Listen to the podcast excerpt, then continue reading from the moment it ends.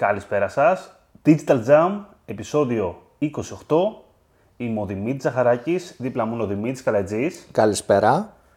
Σήμερα είμαστε εδώ πέρα για να μιλήσουμε για TikTok. Όχι τόσο για διαφημίσεις TikTok, όσο γενικότερα με το τι παίζει με το TikTok. Πάμε λίγο να τα πάρουμε λίγο τα πράγματα από την αρχή. Γενικότερα, κατά κοινή ομολογία, το TikTok είναι το trend των social media αυτή την περίοδο, το next big thing. Ναι, είναι το πράγμα το οποίο συζητάμε όλοι στο χώρο, τέλος πάντων. Είναι λίγο, εγώ θα λέγω ότι περνάμε λίγο τη φάση που περνάγαμε με το Snapchat, αλλά λίγο περισσότερο. Πολύ περισσότερο, πιστεύω. Παίζει λίγο το ρόλο του ότι είναι ένα app που ήρθε από ανατολικά και όχι από τη Δύση, τέλος πάντων, όχι από την Αμερική όπως συνήθως. Και αυτό το έχει κάνει λίγο, το έχει φέρει ήδη με ένα πολύ μεγάλο κοινό από πίσω. Παίζει ρόλο το γεγονός ότι πρακτικά μιλάμε για την εξέλιξη του musical, καλά λέω. Ναι, ναι. Το οποίο ήταν με μικρά βιντεάκια, βίντεο κλιπ κτλ. Άμα θυμάμαστε λίγο πριν 2 χρόνια περίπου, είχε κάνει ένα αντίστοιχο trend.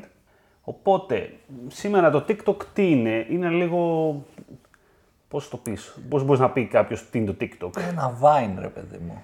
Είναι ένα Vine με το οποίο κυρίως έχει πολύ ωραίους τρόπους για να φτιάξεις content. Για creators είναι πολύ ωραίο, δηλαδή για ανθρώπους οι οποίοι ασχολούνται είτε με το YouTube, είτε personas, celebrities κτλ. Και σε διευκολύνει πάρα πολύ να δημιουργείς περιεχόμενο με όλα αυτά που έχει τα futures. Στην πραγματικότητα πήρε πάρα πολλά πράγματα και από το Snapchat και από το Vine και από το Instagram Stories. Και τα έχει ενσωματώσει και έχει κρατήσει καθαρά το fan χαρακτήρα. Αυτός είναι και ο λόγος που, εντάξει, okay, προφανώς το κοινό του είναι σε ένα μεγάλο ποσοστό νεανικό, μιλάμε για 16-24, κατά ένα ποσοστό νομίζω, δεν θυμάμαι πόσο είναι, 50-60%, μπορεί να λέω και λίγο. Να. Αντίστοιχα αυτό έχει γίνει και στην Ελλάδα, εντάξει, δεν έχει μεγάλη διαφορά το ηλικιακό κοινό, βέβαια υπάρχουν, φυσικά και υπάρχουν και μεγαλύτεροι άνθρωποι στο TikTok, δεν είναι σαν το Snapchat. Το Snapchat νομίζω ότι ήταν κατά κόρο νεανικό κοινό. Εγώ το TikTok τώρα όσο έχω πλοηγηθεί. Εντάξει, οκ. Βλέπεις και τον γκρι παππού εκεί μέσα. Ναι. Υπάρχει. Βλέπω και τους κάποιους celebrities, ψιλογνωστούς, όχι ότι κάνουν χαμό, αλήθεια είναι ακόμα. Αλλά εντάξει, εν ολίγης, να δούμε λίγο τι φάση τώρα παίζει. Άμα συνδεθείτε στο TikTok ποτέ σας, με το που μπαίνετε, ξεκινάει αυτόματα να βλέπετε κατευθείαν περιεχόμενο. Αυτό είναι δηλαδή, και το ωραίο. Mm. Εκεί κερδίζει η εφαρμογή, δηλαδή, ότι είναι ένα ατελείωτο περιεχόμενο. Mm-hmm. Δεν χρειάζεται να έχετε followers, πρακτικά. Το feed διαμορφώνεται με βάση εσάς κυρίως, ένα περίεργο personalized, το οποίο δεν είμαστε σίγουροι πώς δουλεύει ακόμα. Και εντάξει, προφανώς υπάρχει δυνατότητα να έχετε κάποιους followers. Υπάρχει το like, υπάρχει το comment, όπως τα ξέρουμε ούτως ή άλλως. Έχει πολύ ωραίο interface. Πολύ εύκολο. Είναι smooth.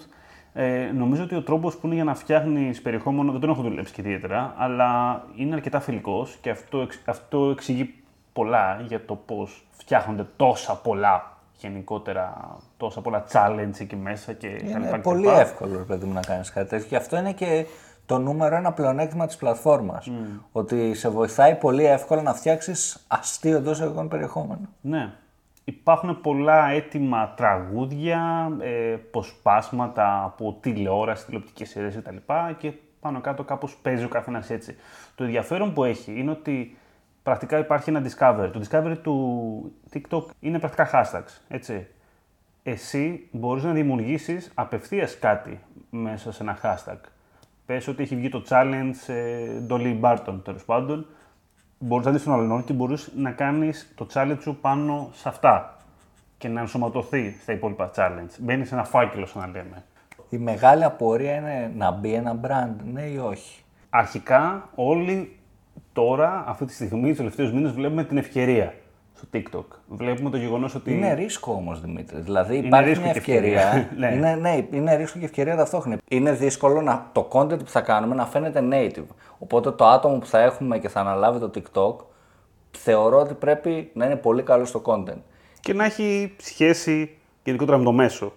Ναι, ναι, πρέπει να είναι χρήστης θεωρώ του TikTok, να μην είναι κάποιος άσχετος με το μέσο, να είναι πολύ κοντά στα social media και πολύ κοντά στα social γενικότερα. πρέπει να έχεις και μεγάλη τριβή με το μέσο για να καταφέρεις να παράξεις κάτι που να είναι native, αλλά παράλληλα να το φέρεις όλο αυτό στα νερά του brand, ναι, χωρίς να γίνει ρεζίλ το brand, ας πούμε. Έτσι, είναι πολύ δύσκολο. Στην περίπτωση της περσόνας μπορεί να είναι πιο εύκολο αυτό. Αλλά στην περίπτωση του brand έχει πάρα πολλές αντικειμενικές δυσκολίες. Όπως αντίστοιχα δύσκολο είναι να πετύχουμε κάτι τέτοιο με ένα brand στα Instagram Stories ή στο Snapchat πριν λίγους μήνες, όταν είχε ακόμα κοινό. Πόβο το Snapchat είχε αδειάσει. Θυμάσαι, πριν 4 μήνες που το Snapchat είχε κοινό. Απίστευτο σαν να είναι τελεία πόσο γρήγορα άδειασε το κοινό του Snapchat, παιδιά. Τώρα έχεις κάνει κανένα metric τελευταίο στην Ελλάδα, πόσο έχει πάει? Επειδή τρέχω διαφημίσεις Snapchat σε κάποια brands, έχει πέσει πάρα πολύ. Δηλαδή μπορεί να μιλάμε για 5-6% πτώση, ναι, του κοινού μέσα σε διάρκεια 4 μηνών. Έτσι. Είναι τρομακτικά πόσο εύκολα ανεβαίνουν στα social media και πόσο εύκολα πέφτουν. Ελπίζω το TikTok να ανοίξει το ad manager πριν φτάσετε πιο στο Snapchat. Μην περάσει πάλι η φάση του και χάσουμε και την ευκαιρία να χρησιμοποιήσουμε ένα πολύ ωραίο εργαλείο, ναι, για το κοινό μας. Οπότε κλείνοντας, είναι πολύ δύσκολο, κλείνοντας αυτό το κομμάτι, είναι πολύ δύσκολο το να είμαστε όντως native στο TikTok. Είναι πολύ ιδιαίτερο μέσο, οπότε πρέπει και εμείς να το, στη στρατηγική μας να το εντάξουμε σαν TikTok, όχι σαν ακόμα ένα Facebook, ακόμα ένα Instagram. Πρέπει να το εντάξουμε στη στρατηγική μας σαν TikTok με τις ιδιαιτερότητες του, με τα καλά του και με τα αρνητικά του πάνω σε αυτό. Σίγουρα είναι πολύ εύκολο με ό,τι έχει σχέση με την ψυχαγωγία. Μπορώ να πω ότι έχει σχέση με το θέαμα γενικότερα. Μπορεί κάπως να του φέρει τα μέτρα του κάποιος. Ναι. Έτσι. Ειδικά περσόνες και τα λοιπά πιστεύω, ναι, πολύ εύκολα μπορούν να μπουν στο TikTok. Ευκολότερα από το Instagram. Υπάρχουν αντίστοιχα hashtags μέσα στο TikTok τα οποία είναι και λίγο σοβαρά. Δεν είναι όλα απαραίτητα, ξέρεις, τόσο αστεία. Υπάρχει και μια σοβαρή πλευρά. Είναι, είναι ένα μικρό ποσοστό. Είναι η περίεργη του TikTok. Αλλά πιστεύω ότι θα διαμορφωθεί αυτό. Δεν νομίζω να μείνει το TikTok ένα μόνο κοινό, μόνο entertainment. Δεν μπορώ να το πιστέψω αυτό. Όπως κανένα μέσο δεν έμεινε αποκλειστικά κάτι. Ναι. Δηλαδή, άμα το βάλεις έτσι, το Snapchat όταν ξεκίνησε ήταν σχεδόν sexting εργαλείο, έτσι. Ναι. Δεν είχε σχέση με αυτό που έγινε μετά. Το Instagram ήταν φωτογραφία και χαρά.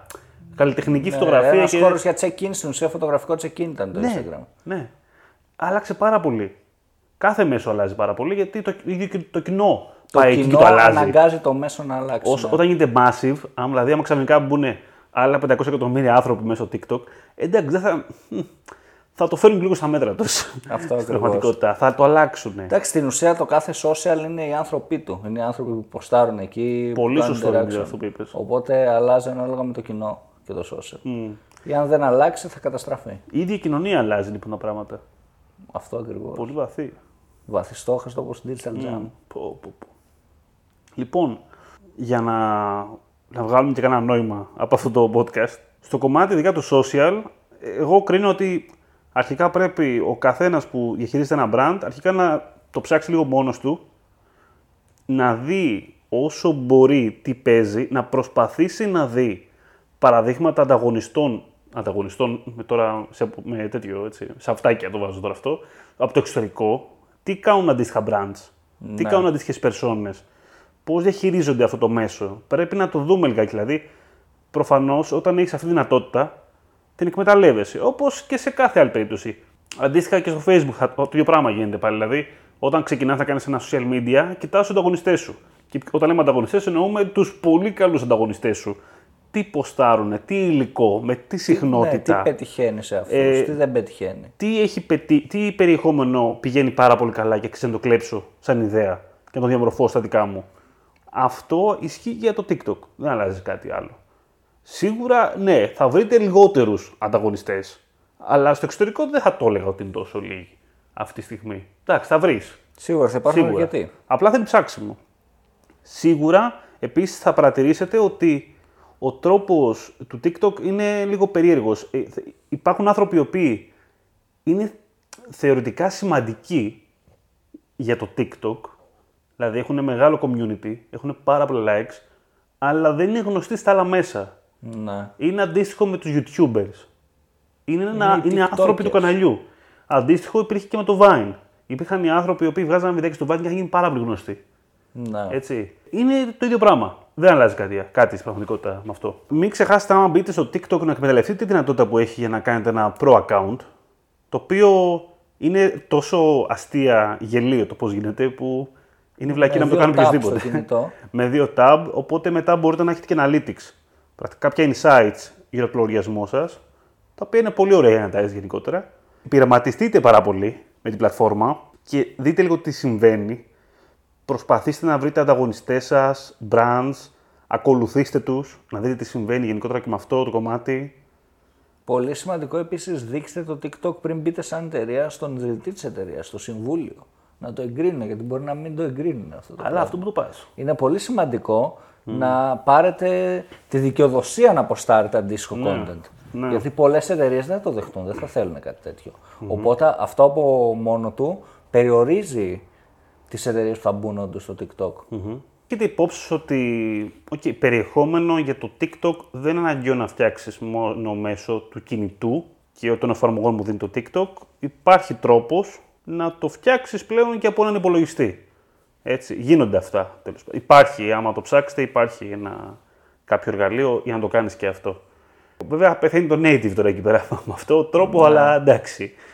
Το ιδανικό είναι να είναι όσο πιο native γίνεται το περιεχόμενο. Ειδικά τώρα σε πλατφόρμες τύπου TikTok, ο κόσμος είναι trained σε αυτό, στο τι περιεχόμενο θέλει να δεις στο TikTok. Δεν θέλει να δει περιεχόμενο που θα έβλεπε στο Instagram. Αν μετά θα καθόταν στο Instagram, δεν κατέβαζα άλλη εφαρμογή. Οπότε πρέπει να είσαι 100% native σε αυτό. Η μεγάλη απορία που έχω εγώ και θα έχουν και πολλοί άλλοι είναι: αξίζει να επενδύσω πέρα από social παρουσία, διαφημιστικά?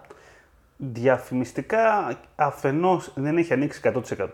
Ξέρω αν έχει νόημα και για την Ελλάδα, να σου πω την αλήθεια. Είναι για λίγα brands, πρέπει να βρεις αντιπρόσωπο γενικότερα για να το κάνεις αυτό. Υπάρχουν διαφημίσεις μέσω Facebook Audience Network, υπάρχει ένα σχετικό blog που μπορείτε να διαβάσετε. Βάζουμε link από κάτω, που γράψαμε πρόσφατα. Τώρα, ναι, δεν ξέρω αν αξίζει διαφημιστής ακόμα, να σου πω την αλήθεια, δεν μπορώ να καταλάβω. Είναι πολύ μεγάλο το budget, τα brands που αφορά είναι πολύ λίγα, οπότε έτσι κι αλλιώς προς το παρόν είναι για λίγους παίκτες. Άμα να μπει στο κομμάτι της διαφήμισης, εγώ το βλέπω τόσο άδειο για social, για να παίξεις, άμα να κάνεις δηλαδή κάτι native διαφημιστικά, ή γιατί να μην το κάνεις social. Δηλαδή, μιλάμε για ένα χώρο που σχεδόν ό,τι και αν ανεβάσεις και είναι λίγο native, θα κάνεις πολύ εύκολα awareness. Εντάξει, εκτός και άμα θες μια ενέργεια να το δει όλη η Ελλάδα, ρε παιδί μου, το δει όλο το TikTok. Οπότε θα επενδύσεις ένα χι budget. Εγώ θεωρώ δηλαδή για ενέργειες τύπου ένα διαδραστικό κυνήγι θησαυρού από την Κοσμοτέ, λέω εγώ τώρα, ας πούμε. Μπράβο. Θα ενίσχυε πάρα πολύ το TikTok σε κάτι σε awareness ενέργεια. Ναι. Τέτοια brand, κοίτα τώρα. Λες τώρα Κοσμοτέ, λες είτε είναι μια πολύ γνωστή σοκολάτα, είτε είναι ένα αναψυκτικό. Θα μπορούσαν να κάνουν πράγματα στο TikTok. Έτσι. Ναι. Στη τελική θα μπορούσαν να παίρνουν influencers και να τους χρησιμοποιήσουν για να φτιάξουν περιεχόμενο. Αυτό ανοίγει ένα άλλο κεφάλαιο. Ναι. Influencers στο TikTok, ναι ή όχι? Νομίζω. Κοίτα, σκέψου το λιγάκι. Δεν σου φαίνεται λιγάκι αναγκαστικό σε πάρα πολλές περιπτώσεις? Δηλαδή, πιο εύκολα δεν θα βάζεις influencer να το κάνει. Πολύ πιο εύκολα. Εγώ, άμα είχα brand, θα είχα ένα brand ambassador, έναν influencer και θα του δίνα το κανάλι μου εντός εικόνων. Θα του δίνα, κατάλαβες που σου λέω. Θα δημιουργούσα δηλαδή content με 2-3 influencers μέσα στο brand μου. Δηλαδή, αυτό δεν το είπαμε και πριν. Είναι μια ωραία ιδέα που μπορεί να κάνει ένα brand, να δώσει στην ουσία το κανάλι, εννοείται στη συνεργασία με τον manager. Προφανώς δεν δώσει κωδικούς πώς τώρα που θες, μην μπερδευτούμε. Να δώσει το κανάλι σε κάποιον brand ambassador και να αποστάρει αυτός εκ μέρους του brand. Έτσι και να γίνει πρόσωπο του brand και να αποστάρει native content. Είναι μια πολύ καλή ιδέα και πολύ καλή λύση, έτσι ώστε να έχουμε όντως native content. Ναι. Που θα αρέσει το κοινό. Και να χτίσουμε όσο είναι ακόμα νωρίς και ανεβαίνει ακόμα το social network πάρα πολύ, να χτίσουμε ένα πολύ δυνατό οργανικό κανάλι. Αντίστοιχα, αυτό το κάνουν και να μπορείς να αγοράσεις, ας πούμε. Να βρεις έναν influencer που σου αρέσει, που ταιριάζει στο δικό σου κοινό και δεν είναι προσβλητικό για τον brand σου και να αγοράσεις για το δικό σου κανάλι κάποιο περιεχόμενο ή να τα πληρώσεις σαν sponsor για το δικό του. Εντάξει, τώρα πόσο καλό είναι αυτό, έτσι και έτσι θα πω εγώ. Και εγώ θα προτιμούσα να το κάνω για το δικό μου κανάλι. Ναι, αν μπεις στη λογική δηλαδή, αυτή, γιατί να το κάνεις δικό σου. Ένα brand ambassador μέσα από το TikTok που εννοείται συμβαδίζει με τον brand μου κτλ. Δεν θα είχα κάποιον που βρίζει σε κάθε TikTok που ποστάρει, προφανώς. Με τα guidelines του brand, θα τους έδινα το κανάλι για 3 μήνες και θα τον έκανα ambassador. Και θεωρώ ότι έτσι, άμα μαζέψεις είσαι τώρα στην αρχή, είσαι από τα πρώτα brands θα μπουν και μαζέψεις καλό οργανικό κοινό, μπορείς να το χρησιμοποιήσεις μετά πάρα πολύ καλά. Ναι, αυτό. Ειδικά για το οργανικό είναι μια πολύ καλή χρονική περίοδος. Οι διαφημίσεις ακόμα είναι για πολύ λίγους, οπότε θα το δούμε όταν ανοίξει, θα κάνουμε ένα επεισοδιάκι να το δούμε και μαζί, το TikTok. Ναι, ναι. Ελπίζουμε να ανοίξει σύντομα πριν αδειάσει και γίνει Snapchat. Αυτό ρε παιδιά. Μακάρι. Νομίζω ότι αυτά είπαμε λίγο κάποια πράγματα για το TikTok, ότι μπορέσαμε να συλλέξουμε. Εμείς τώρα πρακτικά το δουλεύουμε. Τώρα έχουμε, το κοιτάμε, οπότε μπορεί να γίνει και update επεισόδιο για το TikTok. Ναι, είμαστε λίγο πρόχειροι τώρα σε αυτό που κάνουμε. Η αλήθεια είναι. Έτσι. Λοιπόν, στείλτε μας τα δικά σας μηνύματα από κάτω από το podcast. Γράψτε μας ένα comment με το τι πιστεύετε εσείς θα γίνει με το TikTok. Και αν όντως είναι ευκαιρία. Είναι ευκαιρία για τα brand ή είναι απλά μια μόδα που λέγαμε. Λέγαμε τον Ιανουάριο, Δεκέμβρη, που μιλάγαμε για την ανασκόπηση. Σου έλεγα εγώ ότι φοβάμαι ότι εν μέρει είναι λίγο μια μόδα. Ναι. Έτσι. Το πιστεύω ακόμα ότι είναι μια μόδα. Θα κρατήσει βέβαια. Έτσι. Η μόδα είναι 2 χρόνια. Μια χαρά είναι. Δεν είναι κακή. Να. Οπότε περιμένουμε και τα σχολιάζει γι' αυτό. Λοιπόν, αυτό ήταν το Digital Jam. Τα λέμε τώρα Τετάρτη με τον bonus Τετάρτης. Το μικρό επεισόδιο που βγάζουμε κάθε Τετάρτη. Με ένα tip. Λοιπόν, αυτά Δημήτρη. Αυτά. Ήμουν ο Δημήτρης Ζαχαράκης. Ήταν ο Δημήτρης Καλατζής. Καλή συνέχεια. Καλή συνέχεια σε όλους.